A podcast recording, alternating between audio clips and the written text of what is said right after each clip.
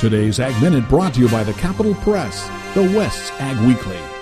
Cattlefax analysts say cattlemen should see cheaper feedstuffs in the short term and return to stable feed prices at least through next spring. A comfortable corn supply, and a sizable crop, and a global demand base that's strong but not growing has Cattlefax forecasting a spot corn future price at a low end of $3.20 a bushel this fall and a high end of $4 to $4.20 into spring. Drought on the West Coast and a strong demand from dairies are keeping alfalfa hay prices somewhat elevated. But there's plenty of grass hay, which should experience future price weakness into spring and summer. Cattlefax is forecasting an alfalfa hay price of $170 a ton and price on other hay at $130 a ton this fall. For the Capital Press Ag Minute, I am Raul Pena.